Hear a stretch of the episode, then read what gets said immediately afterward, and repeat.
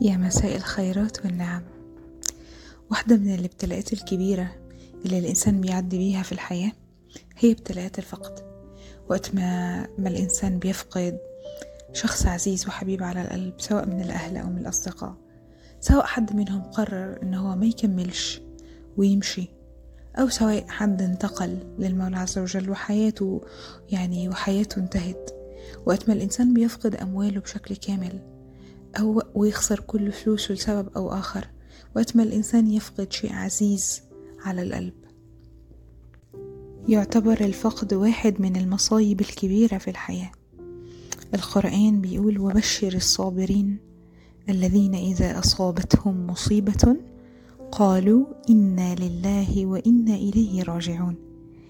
هو ليه التعامل السليم؟ وقت ما الإنسان يتعرض لفقد. بأي شيء بأي شكل من الأشكال أو بأي مصيبة من المصايب. واحد لا قدر الله فقد جزء من الجسد فقد حد حبيب عليه شخص عزيز على القلب كتير ماشي مشي وسابه حس إن في مصيبة حلت عليه. ليه؟ في بشرى للي هيقول واللي يفتكر إن إنا لله وإنا إليه راجعون.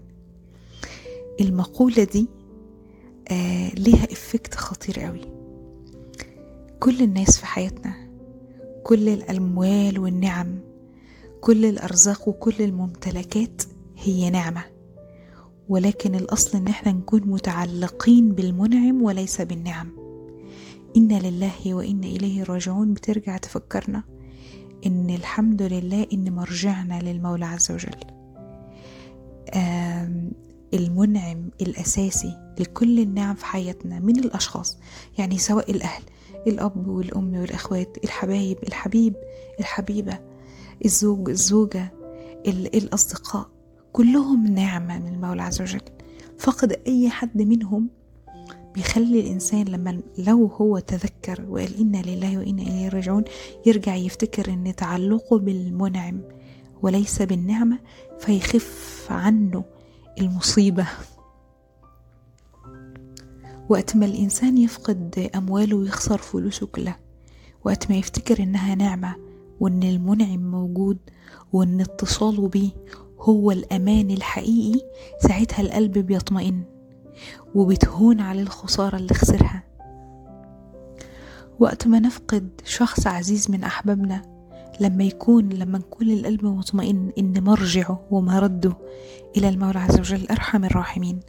ولما يكون إحنا كمان مردنا ومرجعنا إلى المولى عز وجل فأكشولي مفيش خسارة.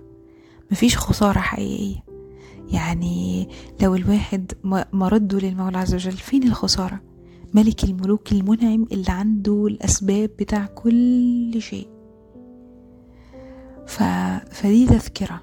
وقت ما تفقد شيء وقت ما إنسان عزيز على قلبك يختار في حياتك إنه ما يكملش معاك سواء بأنه اختار طريق مختلف أو سواء إنه هو توفى ويعني بدأت جنته قبلك أو انتقل لرحمة المولى عز وجل.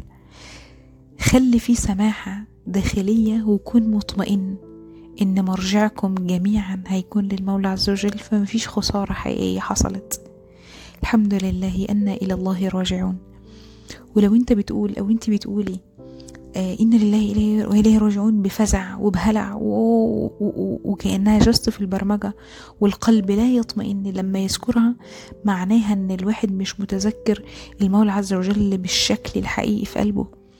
أوقات لو القلب مش مطمئن ممكن يبقى يعني خوفه أكبر من اطمئنانه. والأصل لو الواحد علاقته بالمولى عز وجل بشكل صحي وعلاقة صحية هيطمئن إن مفيش خسارة هتحصل. يعني لو وقت ما إحنا ننهي تجربتنا في الدنيا أو حياتنا في الدنيا الجزء الحقيقي مننا هو اللي بيطلع. إحنا بنسيب الجسد بنسيب الأهل بنسيب الأموال بنسيب كل حاجة لأن هي دي كانت أدوات اختبارنا والجزء الحقيقي بس مننا اللي بيطلع. فلو وقت ما الواحد يفقد أي حاجة من الأدوات دي في الدنيا إنا لله وإنا إليه راجعون تجعل القلب يطمئن. الحمد لله أن مردنا إلى الله ويخلي تعلقه بالمنعم وليس النعمة. فلو كنت اتعرضت أو تعرضتي لتجربة فقد كانت قريبة وكنت حزين ومتألم صحيح الحزن ليه وقت وطبيعي إن الإنسان يتألم على الفقد ولكن تذكر إننا جميعا إلى مردنا ومرجعنا للمولى عز وجل. فالواحد يرددها كي يطمئن قلبه. ويسكن ويعرف إنه ما خسرش اكشولي حاجة حقيقية طالما المرجع للمولى عز وجل. بقية الآية الذين إذا أصابتهم مصيبة قالوا إنا لله وإنا إليه راجعون. أولئك عليهم صلوات من ربهم ورحمة. يعني بيكون في صلة من المولى عز وجل ورحمات تتنزل لهم الله يجعلنا من المتذكرين المطمئنين. إن مرجعنا دايما إلى المولى عز وجل و... ونستغني به عمن سواه. يومكم سعيد.